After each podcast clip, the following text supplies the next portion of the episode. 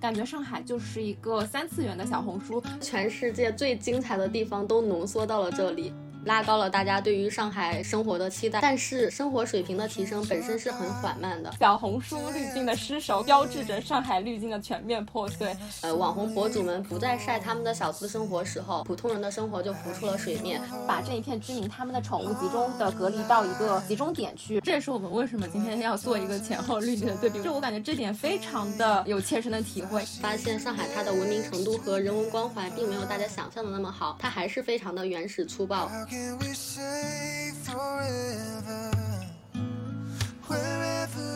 一个现象，两种观点，但不影响一起笑出鹅叫。我是每次都被滤镜腻到不敢打开小红书的阿华。我是见证小红书塑造了上海滤镜，也见证疫情后滤镜破碎的洛仔。很多人其实都是从小红书的滤镜里面来了解上海的，而这些生活方式确实也发生在上海，可以在上海经常看到，并不是只是单纯活在图片、视频里互联网的风景。尤其像上海的安福路啊、武康路啊，各种网红街，各种。看展啊，打卡，感觉上海就是一个三次元的小红书，有种小红书照进现实的感觉，就是把这些很精致的小资的、看似不接地气的、活在滤镜下的东西，都搬到了上海的线下。对，觉得上海就是自带了柔光滤镜，然后想到它的字眼都是小资、洋气以及魔都。如果我在外地，然后每天刷小红书的话，我会信了这就是上海，遍地是美女，哪里都很精致，然后干净又美好。事实上的上海其实，呃，很大程度上确实就是这样的。对，还原度还是挺高的。对，美图滤镜也在一定程度上还原了上海的生活风貌。给我印象比较深刻的第一个，可能就是无论从物质上还是生活方式上面，都体现出很新潮、很洋气的这种。风格特点，就比如各种 live 啊、音乐节啊，然后酒吧呀、看展啊，还有什么夜市、集市啊，还有类似于像多抓鱼这种提倡一些很绿色的、很循环的这种比较先进的一些生活理念吧，感觉都是经常能够在上海的滤镜当中去看到。感觉全世界最精彩的地方都浓缩到了这里，它既有。色彩鲜明，然后又慢节奏的集市，就莫名有种欧美的感觉。然后也有漫展啊和日文书店，就又莫名很小东京。还有韩国街呀，包括淮海路那边也非常的热闹奔放，就进去感觉 都满是水烟的味道，又让我有种南美的感觉。然后这个印象是来自我们之前有一期就是圣诞节的那一期，欢迎大家去回听 我们的圣诞奇遇记。像之前你提到说很小东京，我觉得也是一个很明显的感官，就是感觉在上海各种漫展啊、游戏展啊，就是嗯这方面的文化还挺强烈的。很多新品发布会感觉也都会去首选上海，然后他们要在中国开第一家店的话，一般也都会选择上海。除了分享了一些生活方式上的，然后最直观的滤镜里的，可能就是少不了这些帅哥美女、潮男潮女们。我感觉是不是上海的潮男潮女的穿搭都已经在引领全网的时尚弄潮儿了？我自己可能说是。想哪天真的想要认认真真去看一下最近流行什么穿搭的话，可能就是上小红书看一看上海街头的上海街拍，对上海的小哥哥小姐姐们最近在穿什么风格的东西。上海的潮男潮女他们的穿搭也不是那种很模式化，或者说穿的很相似。其实大家就是每个人都呃美到极致，但是又。各具个性，你能看到 J.K. 啊、古装啊、罗裙啊，还有旗袍啊，就各种各样的穿着都能在上海街头看到。大家在保持时尚和美丽的同时，也都实现了穿衣自由。在一个很普通的一个周末。然后你到人民广场地铁站里面去随便看一下，感觉都会捕捉到什么穿着 J.K. 穿古装的那种小姑娘。她也不是说什么最近有漫展，或者说最近有什么古装节，并不是，就只是人家的周末穿搭而已。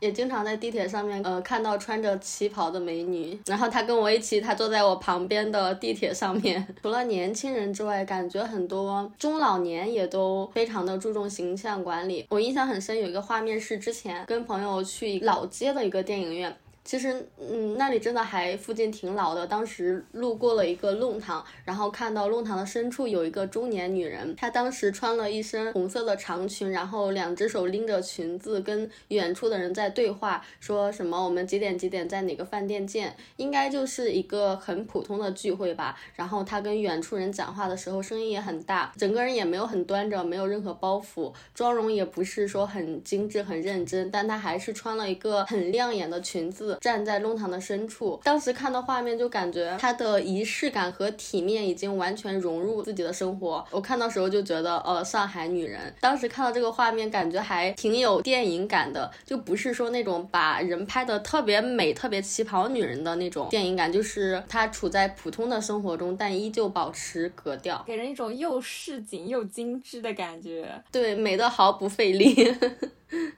在疫情期间，上海的这种很丰富多元的穿搭也都体现的很淋漓尽致。不知道大家之前有没有看到这样网上的段子？即使是下楼做个核酸，也都要穿个旗袍啊，然后穿着一些很精致的奇装异服。我在网上还有看到 cosplay 成什么动漫的角色啊，然后给自己家的小孩穿什么恐龙的呃小恐龙的那套装还是什么。啊，我看到了那个超级可爱，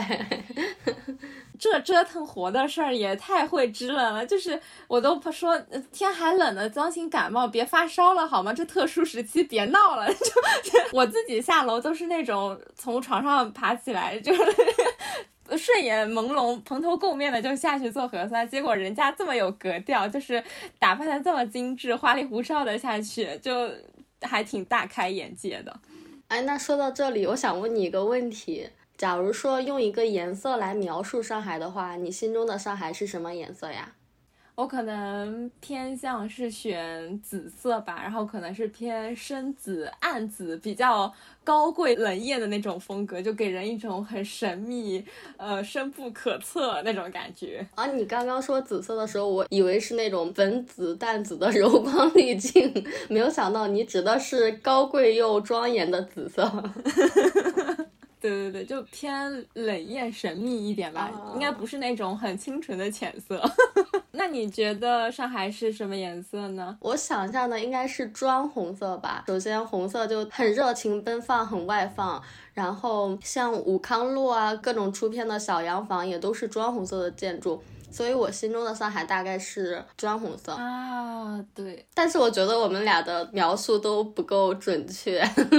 什么样的颜色才能充分的来描绘上海呢？问这个问题是因为之前我朋友问过我，你心中上海是什么颜色？然后我说了我的回答之后，他说他觉得上海是彩色的，因为想到它就是你没有办法用任何一个颜色来定义它。我想到上海的时候就是眼花缭乱的，有各种各样的穿搭，各种各样的活动。然后所有颜色都有，我就觉得他的这个描述好像更准确一点。呃，城市官方会喜欢的，显得上海非常的兼容并包，就是多姿多彩 这种感觉。对，而且也确实很有说服力，我不会觉得是官方的说辞。之前是列举了一些比较分散的滤镜当中的上海的标签，但如果让我们去挑选一个比较终极理想型的滤镜的浓缩版本、浓缩范本的话，我们俩可能都会选安福路这条路。然后相信大家无论是来过还是说通过滤镜，都会对这条街陌生，因为它实在是太火了。下面就展开讲讲这个终极理想化的城市生活范本安福路，因为前面都是描述的各种画面嘛，然后他们可以浓缩到一个地方，就是安福路。这些极致美丽的事物在安福路体现的淋漓尽致。安福路是上海挺有名的一个网红街，从位置上来看，这条网红街的地理位置它处在闹市，但是又包围在很多老建筑之中，闹中取静就显得它更有格调了。你本来外面是。熙熙攘攘的，但是当你走进这条街，它就满是梧桐树，还有幽静的马路，再加上一些小资的店铺啊，然后来来往往都是穿着个性的潮男潮女啊。这条网红街跟其他城市的网红街不同的地方在于，这边有很多的老建筑，它依然是民用住宅，就给这条街加了很浓郁的生活气息，让它不像其他的网红街那么喧闹。我之前搜资料看到它的街道规划也很好，它有街道规划师对。安福路进行了一个街道风貌规划，大到会确定下我们商铺的经营范围，就是我们这边要哪些，不要哪些。啊，那这个要求应该还挺严的吧？就不符合要求的品牌一律不要，我们只挑选符合安福路气质的店铺。对，然后小到每家店招牌灯光的设计、装修，他们的街道规划师都会参与其中，就是要体现我们的品味，体现我们的风格，就感觉像是包装明星一样去包装经营这条道路。然后还有就是城市管理，其实上海之前设置了垃圾分类，然后有一项规定就是让大家定时定点去投垃圾，然后清理垃圾。其实对于餐饮业来讲是不太合理的，因为它的垃圾排放量都比较大，所以在安福路这里还实施了预约上门收取垃圾，就工作人员有那个倒垃圾的需求就扫码预约之类的，然后清洁人员接到预约之后就去上门取货（括号取垃圾），然后这样的话就可以更好的去规范管理，然后共同去维护街区的干净整洁。你看这样是不是听起来就是整一个美好城市的生活范本？你的生活又丰富又不卷，大家都在安安静静的生活在这个美丽的环境里，然后管理水平也很高，对不对？你刚刚说到这个预约上门收取垃圾，就还挺人性化。就我之前不知道嘛，然后我这次听了还有这样的一个管理措施，就还挺贴心的感觉。你 是因为最近在做垃圾工作，所以对这个工作格外敏感吗？不知道潜意识了呢，就就觉得嗯，这个措施很很不错。工作日的时候去安福路，然后发现安福路上的格调也一如既往维持，你知道吗？就不知道为什么工作日还是有那么多不需要工作的小哥哥小姐姐，然后大家也都还是手里端着一杯咖啡，穿的非常的潮，然后在网红街上面就是打打电话、散散步、拍拍照。对，然后去的也是又有钱又有闲，然后又有美貌的人。啊，对对对对对，确实，就就会觉得这好像是一条三百六十五天，天天都非常美丽、特别幽静、特别有自己格调的一条街区，一个范本。但其实我们从小红书上接收到的这些城市滤镜，一方面是上海本土有这些滤镜的素材，其实这个过程当中还是有一部分商业的介入吧。大家喜欢看这些内容，喜欢追求这些好吃好玩的东西，在商业发现有这样的流量引导的时候，他可能又推波助澜了一把，就助长了这种。呃，滤镜的形成助长了这种风气，然后双方就互相推着，然后不断的强化这种城市的滤镜、城市的标签。伴随着这种滤镜的强化，可能光鲜的地方就越来越光鲜，但是，嗯，城市里面很真实的生活的场景反而逐渐消逝了，可能就是被大家忽视了，看不到，在网上搜不到他们的踪迹。啊，你觉得是消失了吗？但是在我看来，是真实普通的事物是被绑架了耶。啊，怎么被绑架呢？又是武康路啊！之前武康路一个房子的二楼有一个小阳台，那个阳台很小、很精致、可爱，然后上面又绑了一个很大的粉色的蝴蝶结啊！我有印象啊，应该是有小红书的博主去拍照打卡吧。然后，哎，那小红书的人你也知道，就看不得这种东西，马上就趋之若鹜。然后大家都去那里拍照打卡，还有人就去站在楼下直接去喊那个奶奶，然后就开始发各种各样的视频啊。后来看到采访，就是那个奶奶说，其实只是他们家楼下的一个小女孩说，我这儿有一个很大的蝴蝶结，然后要不要绑在你们的阳台上面好看？然后这个奶奶就只是觉得年轻的小姑娘就喜欢搞这种东西，喜欢好看的，那你就搞啊。然后奶奶也没有理她，结果没有想到就这么一个蝴蝶结就火了，然后大家就每天去那儿打卡呀，然后很吵。后来有看到新闻说奶奶就被她的家人接走了。啊天哪！我之前看到这个阳台上的蝴蝶结，我还以为是什么营销手段，还以为是背后有人故意的。我我已经被这种网红的炒作方式已经就是不加思索我就默认它是人工的产物了，所以我好像没有看到这个就是楼下老奶奶和她邻居小姑娘的这个故事。但我是搜资料的时候看到的，我也不太清楚真假，因为。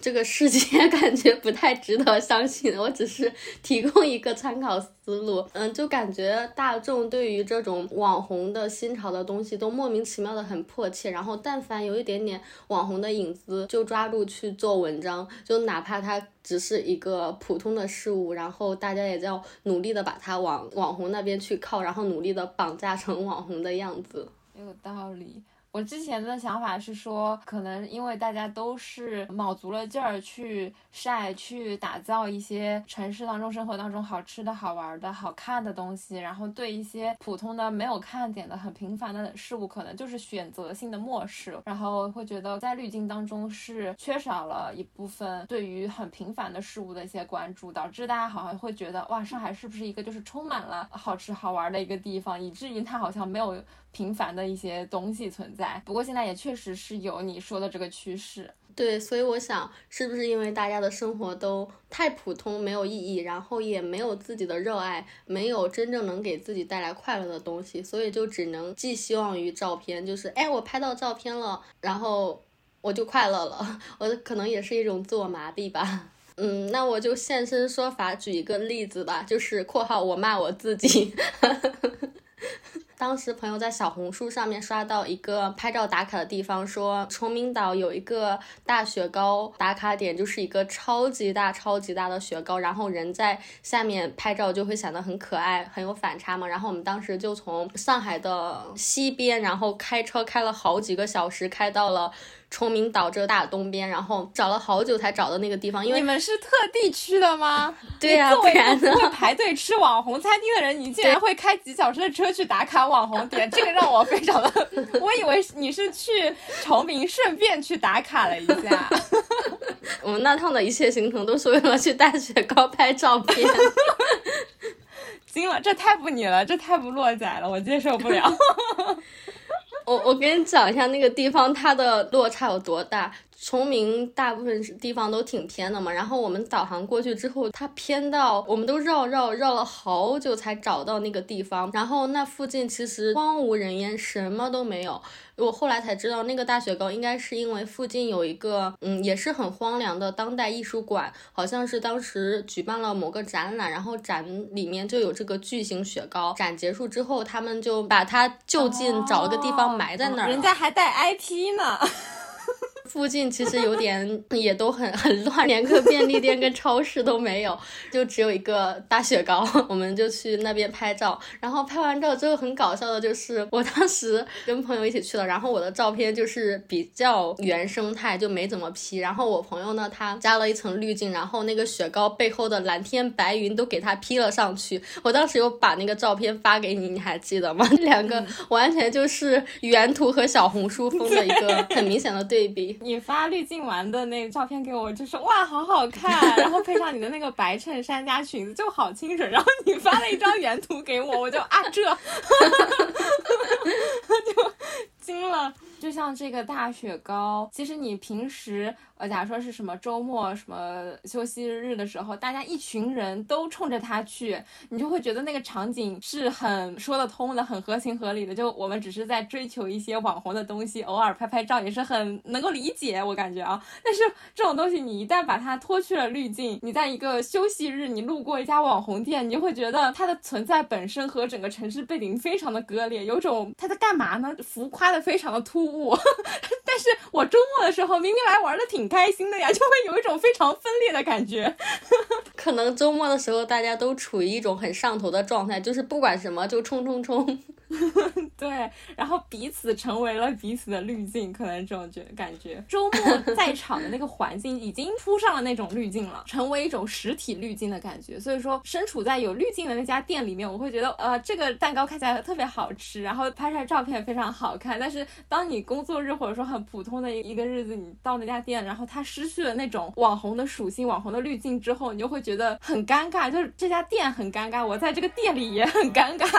反正还挺。神奇的这种场域的感觉。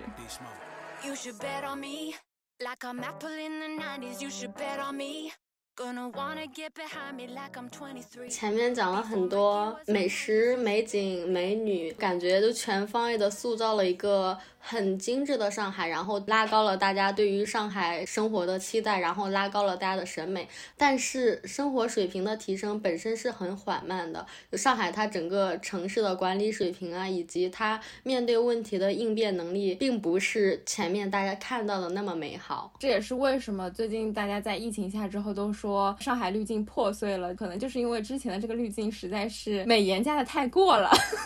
阿华可以念一下你的本场金句。我觉得就是个人观点啊，小红书滤镜的失手，可能就是标志着上海滤镜的全面破碎。在一个美好事物的值拉的这么满的一个平台上，连他对于上海滤镜的渲染都已经慢慢消退的时候，那我也不可能指望在其他平台上面再看到有这种嗯加了高倍滤镜的上海了。最近我打开小红书的画风都变了，相比以前就接地气了很多。我以前打开小红书都是咖啡、看展、美术馆，现在是土豆、洋葱可以做什么菜？就我。准备这个素材的时候，我也特地去小红书搜了一下上海，它还设置了有标签，就是什么上海抢菜攻略，而且还有个标签很有意思，叫上海被骂。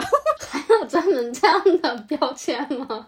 对对，我看下面帖子说，我现在身处被全网骂的上海，巴拉巴拉巴拉巴拉，就意外的非常的接地气。它的内容也跟着上海的疫情在推动，然后就会给我一种浮夸之余多了一丝真实，然后多了一点给我实用的感觉。拉了一下，我感觉它上面那个笔记的质量还是一如既往的高，很少出现那种不加花字、不 P 图的图。估计小红书上的用户啊、创作者就已经被训导的已经很自然而然，就是整体素质摆在那边了。就是你不加花字、不 P 的图，你都不好意思往上发，就像是你不化妆都不好意思去安福路。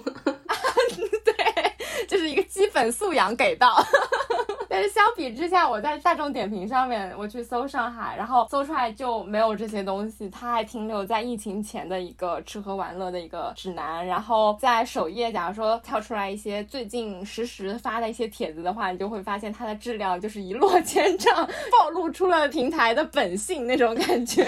真实接地气。之前在没有很匆忙的状况下，点评平台还可以努力的去伪装一下这种精致的外表，但是在很混乱的。时刻，它一下子就分分钟暴露了。在这个特殊的状态里面，大家确实对于图片的要求度也降低了。嗯，还加什么滤镜啊、花字啊，就别整那些花里胡哨的东西，物资才是硬实力。然后大家也更加关注你图片的本真了。比如说你分享了你买了什么东西，我就会放大去看你到底实实在在有什么样的东西，我并不会去关注你的滤镜。我之前朋友问我说，呃，为什么呃我们班同在上海的谁谁谁，他的冰箱就这么满，然后发了一张。他的照片发给我，然后他当时估计也是被滤镜蒙蔽了，感觉整个照片都很有幸福感，很充实。但是我就一下子就 get 到本质，我说其实你仔细看一下，它里面冰箱虽然很满，但是很大一部分是被包菜占住了，还有很大一部分是胡萝卜。然后我同学都很不能理解我的关注点，但我就是这么返璞归真。你是看不起包菜还是怎么回事？能被填满已经很幸福。不是啊，他跟我说他的冰箱填的很满，但我看了一下，是因为包菜它本来就很占空间啊，然后除了包菜就是胡萝卜，这有什么？然后其他的就是酱料，我都在透过现象看本质。哇，你真的好人间清醒！就是别人这个时候，就是在现在状态下，他给我发一张他们家冰箱好满的照片，我第一反应牛逼厉害，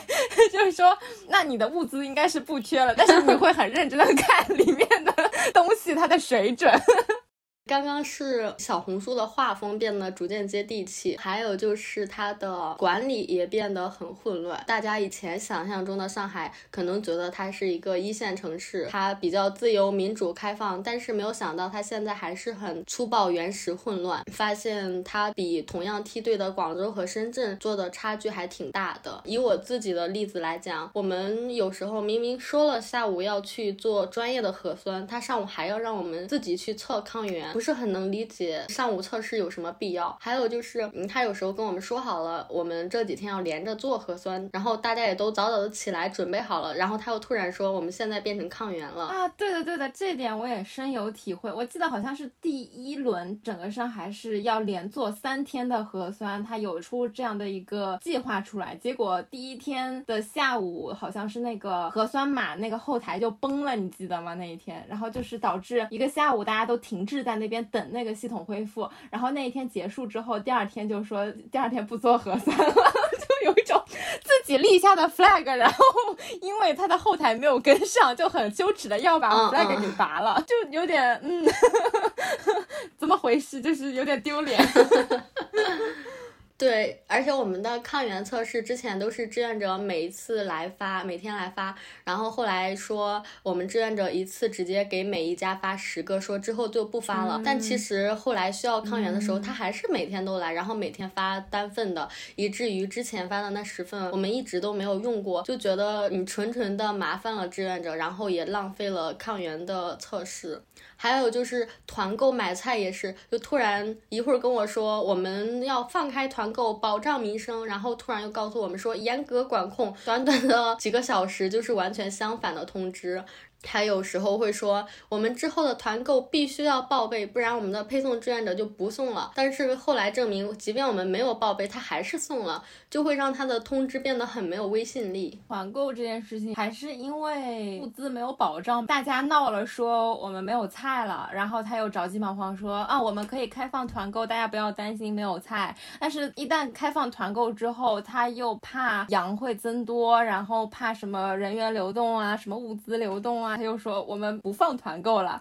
所以就是他的每一步好像都是问题发生之后他才想到哦，还有这个问题，好像事前都没有想过这种可能性一样，所以就会觉得他的管理确实还挺落后。而且之前因为上海他一直吹得很牛逼，但是你做又做成这样，被骂也是很活该了，属于谁让你之前把海口夸那么大？像以往大家觉得最新潮的舶来品都在这里，但是现在来看，你的医疗又不行，菜又。吃不到，然后在这种情况下，你的疫情的控制也没有好转，就很讽刺。这也是我们为什么今天要做一个前后滤镜的对比。就我感觉这点非常的有切身的体会，因为真的是在疫情没有发生的时候，你真的会觉得全世界的新品、全世界的资源都聚集在上海。我我不说中国第一，但第二也能排到了吧？就是一种上海都没有的话，中国哪里还有呢？就经常会有这种错觉，因为它有太多的那种资源，它都是抢第一手的。那 OK，你之前每个资源都抢的那么都那么丰富，结果在疫情来了之后，你不说很丰富也就算，竟然还是还很短缺。然后包括大家对于这个方舱的吐槽，就是方舱真的建的很烂很破，就整个方舱的整一条建，我就觉得完全没有武汉那个时候做的好。我感觉武汉那个时候好像很少听到说大家病人被转运过去之后说那个方舱连建都没建好，就完全不存在这样的事情。但是不知道为什么上海这次就是病人过去连方。舱什么设施都还没有备好，连床都没有，什么可能只有被子，然后卫生间也不够，让我很费解。就是一个之前的资源吹得这么花里胡哨，结果现在连方舱的这样的一个基础的建设都搭不好，就我自己也挺匪夷所思的这样的一个落差。除了资源的落差之外，还有人的落差。嗯，有一句很火的话是说，当浪潮退去，才知道谁在裸泳。其实可以延伸一下吧，就是当浪潮退去，你才知道。真实生活是什么样子的？以前各种社交平台上面，百分之一一的精致生活占据了大家百分之九十的注意力。但是当现在浪潮退去之后，我们真实普通人的生活浮出来了，被看到了。原来上海不只是那些妆容精致、衣着个性，然后喝露水的人，感觉还挺魔幻的。突然有种，就他们都是生活在同样一个城市，然后原来居然有这么大的落差感。呈现在这些平台上的人。一下子一瞬间一夜就变了，但是其实明明之前大家都是同样是生活在上海这个城市当中，但是之前的滤镜只让我们聚焦到了美好的网红的那一部分，但是却没有看到很真实离我们很近的人，真的会给我一种很玄幻，有点觉醒年代里面的那个在动乱的时候才会有的那种景象，竟然现在在街头明明街上没有人，人很少，但是也还是有这样的事物出现在了这个城市当中，就会觉得也挺击碎这种滤镜的。不过我不知道是不是真的啊，就大家假如说有什么确切的 证据，可以在评论区是告诉我们，因为我们也都被封在家里，然后都是靠这些网上的信息来支撑我们对外界的了解。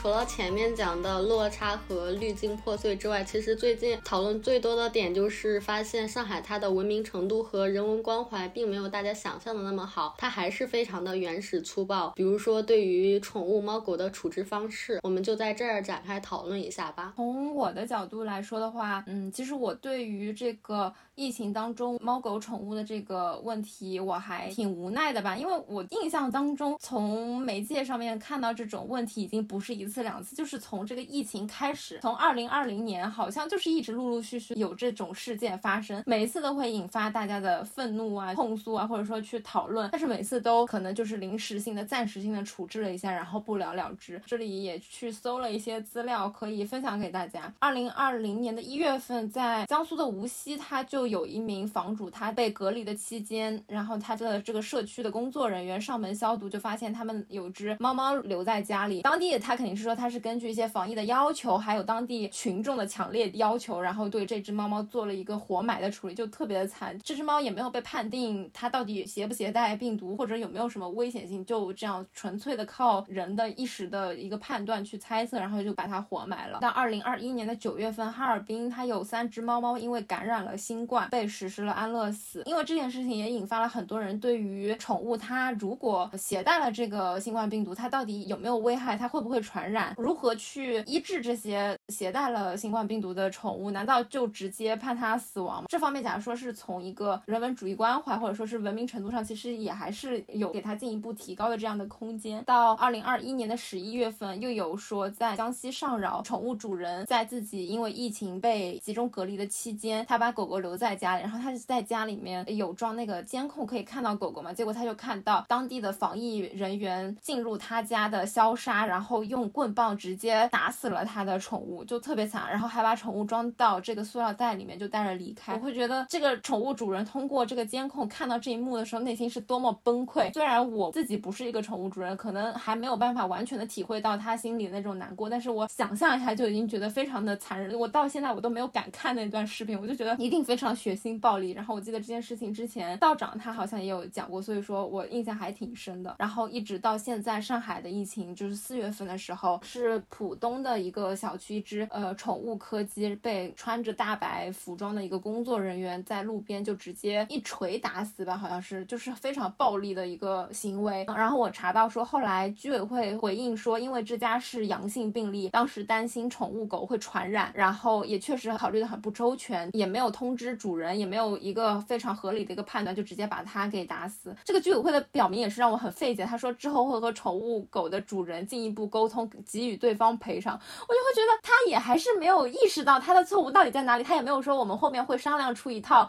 应对宠物的这个机制，去优化自己的管理方式。他而是想说点对点的啊，我打死这家的狗狗，我就跟这一家去协商，还是通过钱。就他也是完全没有意识到这个问题到底在哪里。他的这个回复里面，我才知道好像也是因为牵涉到阳性的这个病例，然后又是说担心狗狗到底会不会携带这个病毒，会不会传染给人，所以这方面其实很多的一些边界都没有一个很明确的措施，一个指导方针给到大家，所以导致各个地方都会出现这种很混乱的景象。做的比较好的事例，比如说是在二一年的一月份，北京大兴区他们在对这部分居民进行集中隔离的时候，就是说把这一片居民他们的宠物集中的隔离到一个集中点去，然后会有专门的动物检疫专员进入到。这个隔离点去，像临时的一个宠物妈妈这样的角色去做好一个动物防疫的工作。然后在去年上海的黄浦区，它也是允许隔离的居民呃携带宠物一起隔离的。去年的六月份，广州在他们的隔离小区的附近加建了这种宠物寄养的小屋，这可能是为后来这个深圳一套比较高效的一个模式。我感觉看上去像一个雏形哦，因为它就是那个时候就有意识说临时的搭建一个小屋给到这部分的宠物去寄养。然后后面就是到了深圳三四月份的这个宠物方舱，体现出了一个比较高效的、比较。切实可行的一个解决措施。为什么出现了这么多的问题，时至今日，到了第三年，我们国家也还是没有出一套比较完善的关于宠物在疫情当中处置的一套很详细的办法，非常有落地意义的，可以指导到全国各地方各个街道落到实处的一个条例。可能就是因为在中国传统的观念当中，它并没有非常的重视到宠物这部分动物它们的一些保护，它们的一些权利，它好像还是默认说人就是人，动物就是动物，在人和动物的时候就是以人为主，然后动物的话，它但凡有一定的传染病毒的风险，那我们可能就是给它很粗暴的解决掉。感觉这一部分可能它的管理层面的一个理念还没有跟上西方一些比较民主或者说比较先进的一套管理措施，导致大部分的传统的政策层面或者说政府执行部门，当他们在疫情当中遇到这种棘手的情况的时候，他们第一反应好像都是置之不理，甚至是通过很暴力的手段把它给处理掉。所以我个人的态度，我会觉得这种矛盾还会一直延续下去，因为疫情也是一个长期的一个常态化的一个趋势嘛。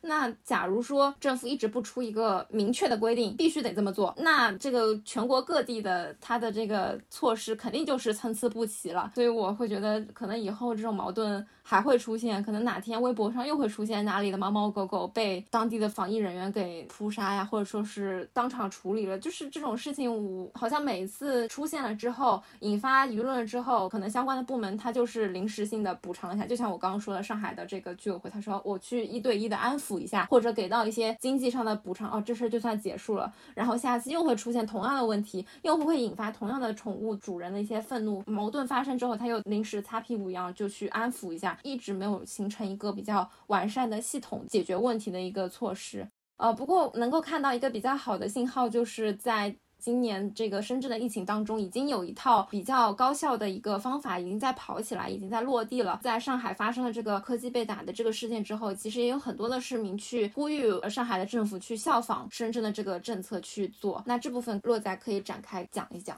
好，深圳其实，在三月份，也就是宠物方舱建立之前，他们就建立了爱心宠物驿站。然后之后，可能成熟的方案就是建立了方舱，后来又设置了宠物集中管理中心，在这里可以提供观察、护理的健康检测，还有一些医疗保障服务。而且，他们宠物方舱的志愿者们都是来自于兽医啊，或者是宠物行业的人，其实也没有占据大众医疗体系的人力资源，反而让这些。工作人员人尽其用的发挥了专长，就不存在大家说的那些是什么？哎，我人还顾不住，哪有精力去管宠物啊？其实不是这样子的。而且我觉得是因为，嗯，目前深圳在防疫上面做的比较好，然后它就有余力、有资源去关怀一些比较小众的需求。我觉得这还蛮好的，能看出来深圳这座城市它的主要矛盾解决的不错，所以它有精力去解决这些次要矛盾。但是上海它。它同样作为一个一线城市，还是只能选择就地的就把它给捕杀掉，说明它既在管理能力上不足，又缺乏一些人文关怀，这也是它被 diss 的点吧，算是。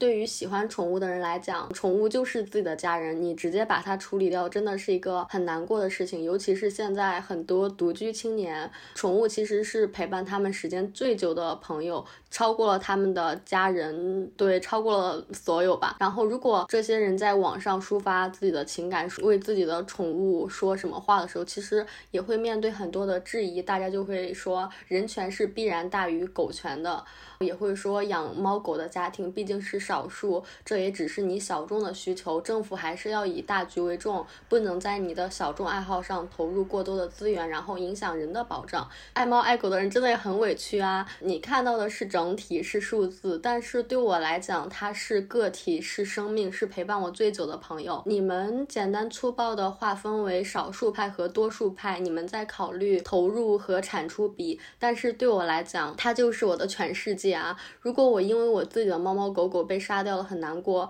别人会觉得，嗯，好像不至于吧？那是因为坍塌的不是你们的全世界。很多宠物的主人其实都是这样的心态，而且他们也不是说，嗯，你要倾斜多少资源给我们的宠物，我们也是坚信人权是大于狗权的，但还是希望在动态清零的情况下，可以展示出城市风范，体现一些人文关怀。即便再退一万步来讲的话，也是希望你。以文明无痛的方式处理掉我的宠物，让我的家人有尊严的离开，而不是像现在这样。大家对于它的一个落差或者说是滤镜的破碎，就是在于文明程度嘛。因为我们并不是讨论这个措施它可行还是不可行。你说可行的话，你当然可以按照多数派去做，少数派就直接获利不计，这是一个非常基础的一个解决措施。但是我们既然在上海，在一个曾经标榜自己很文明、很先进的城市，市民至少会提出一些文明程度上的要求吧。但是他现在，他不但没有很文明的一个管理措施，他还用这么暴力、这么原始的方法，那就是很毁三观，就是很吓人呀。和之前的滤镜又形成了一个